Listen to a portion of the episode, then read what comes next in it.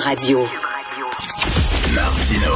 L'opinion populaire. Ah, Les actes de violence se multiplient dans les écoles. À notre collègue ici, Florence Lamoureux, a publié un texte aujourd'hui. Euh, deux gangs de rue euh, qui se font la guerre dans une école et qui terrorisent tous les gens euh, dans, dans l'école et même le voisinage. On va en parler avec Stéphane Wall, le superviseur retraité du SPVM, spécialisé en usage judicieux de la force. Salut Stéphane. Bonjour Richard.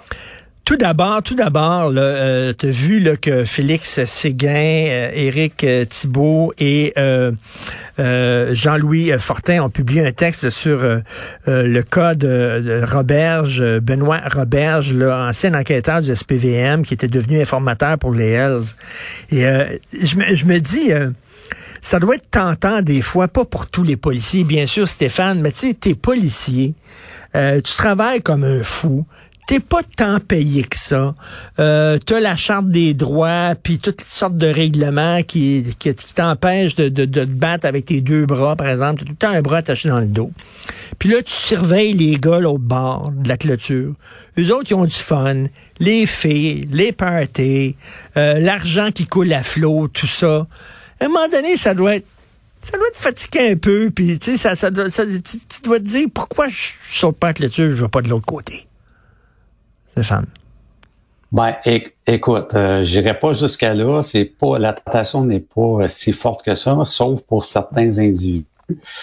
Euh, Puis si on regarde là, dans dans à travers les- à travers l'histoire du SPVM, oui, il y a certains qui ont été arrêtés. Et euh, ces gens-là qui traversent ou qui veulent traverser la clôture, euh, ben sont, euh, sont sont condamnés à l'interne, bien entendu. Notre notre métier, c'est d'aller chercher tous les criminels. Euh, puis même ceux qui sont à l'interne. Donc, euh, on les combat de toutes nos forces. Et euh, de mon côté, pourquoi ces gens-là le font, cette minorité de, de policiers-là, comme euh, M. Roberge, comme M. Davidson, qui voulait vendre une liste là, euh, des informateurs au, au crime Oui. organisé. Pourquoi ils le font? Ben, souvent, c'est soit par vengeance, soit parce qu'ils ont des dettes, soit parce qu'ils veulent avoir du pouvoir, soit parce que bon, ils ont des histoires de femmes en arrière en arrière de ça, puis que le crime organisé est au courant. Donc, il y a différentes hypothèses, mais il y a toujours une motivation pourquoi ils veulent traverser cette clôture. Mais c'est ça, tu sais, je me dis, là, mettons, t'es, t'es, policier, puis là, bon, tu traques des trafiquants de drogue, par exemple. Là, tu dis, regarde, euh, tous les jours, tu vois des toxicomanes dans la rue qui prennent de la drogue volontairement. Tu dis, bon, lui, là, euh, je, je vais le pincer, je vais l'envoyer. Il va faire une coupe d'années en prison. Il va être remplacé par trois autres trafiquants demain matin. Puis le trafic de drogue va continuer. Puis il va continuer à avoir des gens dans la rue qui se dopent.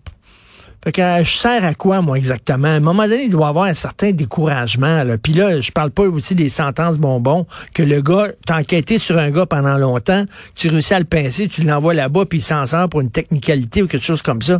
Tu sais, des fois, ça doit être ça doit être frustrant être policier, puis je peux, sans, sans justifier, mais tu sais, des fois, tu peux comprendre que le gars dit tabarnouche, je sers à quoi exactement, moi?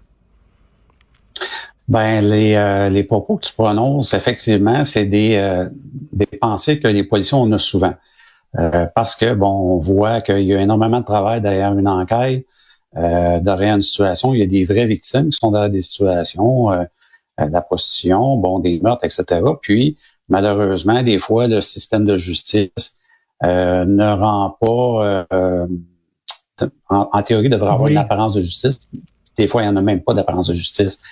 Donc, euh, oui, il y a du découragement des fois des policiers, mais les policiers sont résilients euh, en très grande majorité. Donc, malgré la complexité du système, malgré euh, la tâche qui est ardue, euh, ils se disent, ben écoute, moi, j'ai fait mon bout, j'ai arrêté les personnes, on les a emmenés devant le procureur, on a monté la, la preuve, puis malheureusement, le système ne suit pas.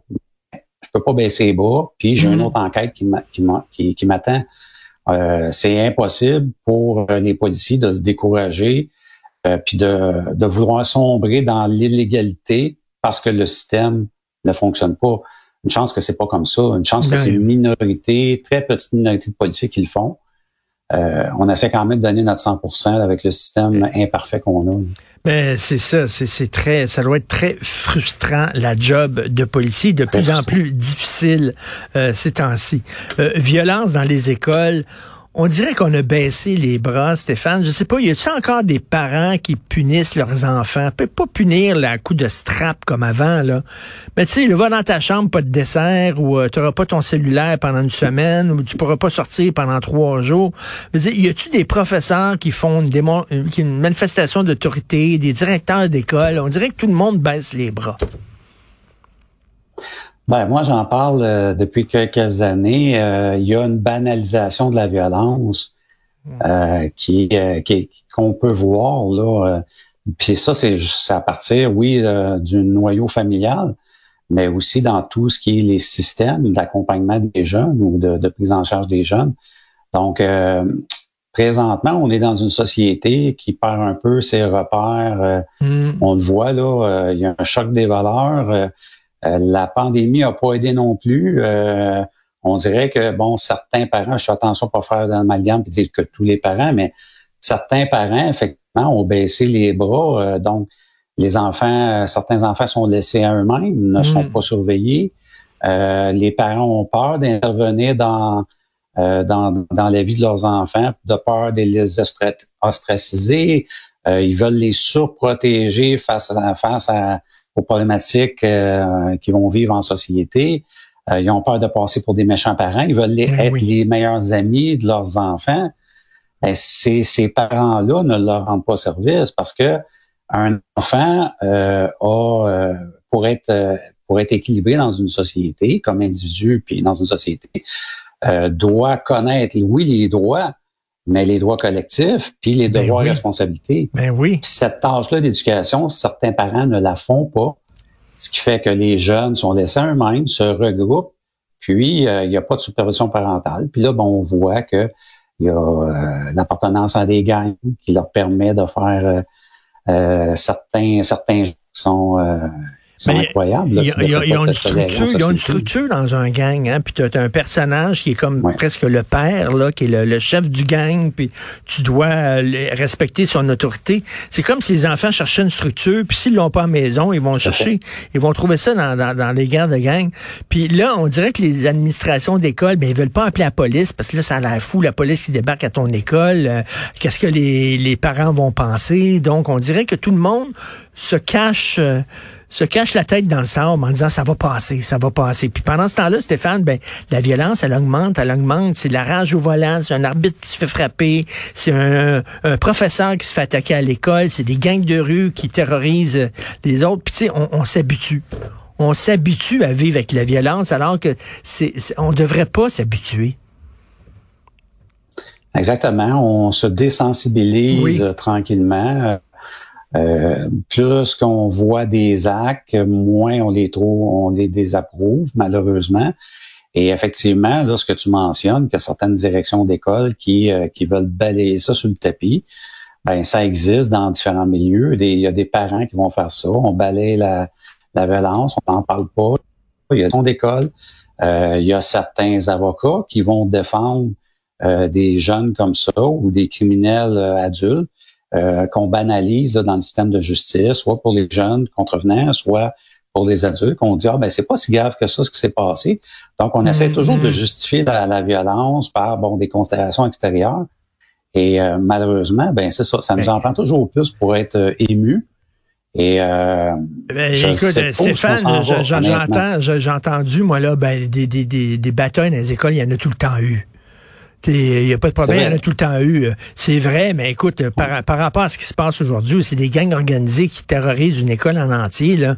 Moi, c'est vrai qu'il y avait des batailles de temps en temps, mais pas comme ça. Là. Ben, ça a toujours existé. Moi, j'étais un gars de Montréal, euh, dans, dans les polyvalentes que j'ai fréquenté. Il y avait des, des, des, batailles, puis ça a toujours excité les jeunes de voir des batailles. Mais oui. Euh, donc ça, ça n'a ça, pas changé. Et ce qui change, euh, je crois que c'est la glorification de la violence par les réseaux sociaux. Euh, c'est de, montrer que nous, euh, d'être fiers de nos gestes, de les montrer à tout le monde. Puis le, phénomène d'imitation, ben là, on a des comme des challenges sur les réseaux sociaux, des défis. Puis c'est à qui va être le plus le plus violent. Donc on on, on, s'insulte, on hmm. se menace, on s'intimide sur les réseaux sociaux. Puis là, ça, ça a changé beaucoup le phénomène de glorification de la violence. à un moment donné, c'est bien beau d'inviter des, des, des, policiers à aller parler aux jeunes dans les écoles, puis tout ça, puis la police communautaire, ça c'est bien beau.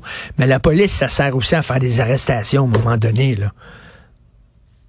Ben tout à fait. C'est vraiment deux côtés d'une médaille. Oui, il faut faire de la prévention. Faut expliquer aux jeunes bon euh, comment comment la, société fonctionne, de respecter les, les, les droits des autres aussi, euh, puis d'avoir cette approche-là, c'est super important. Euh, ne serait-ce que pour sauver euh, quelques jeunes de, du saut vers la criminalité. Mais maintenant, lorsque quelqu'un, un jeune ou un adulte, fait le saut vers la criminalité, ben, ça prend des policiers qui vont être là, puis un hmm. système de justice qui va, euh, qui mettra pas de gants blancs finalement, qui va dire, OK, c'est assez, euh, tu as, fait un crime violent contre une personne, contre des biens à répétition, ben on peut pas juste te donner une petite tape sur les doigts. Puis malheureusement, hmm.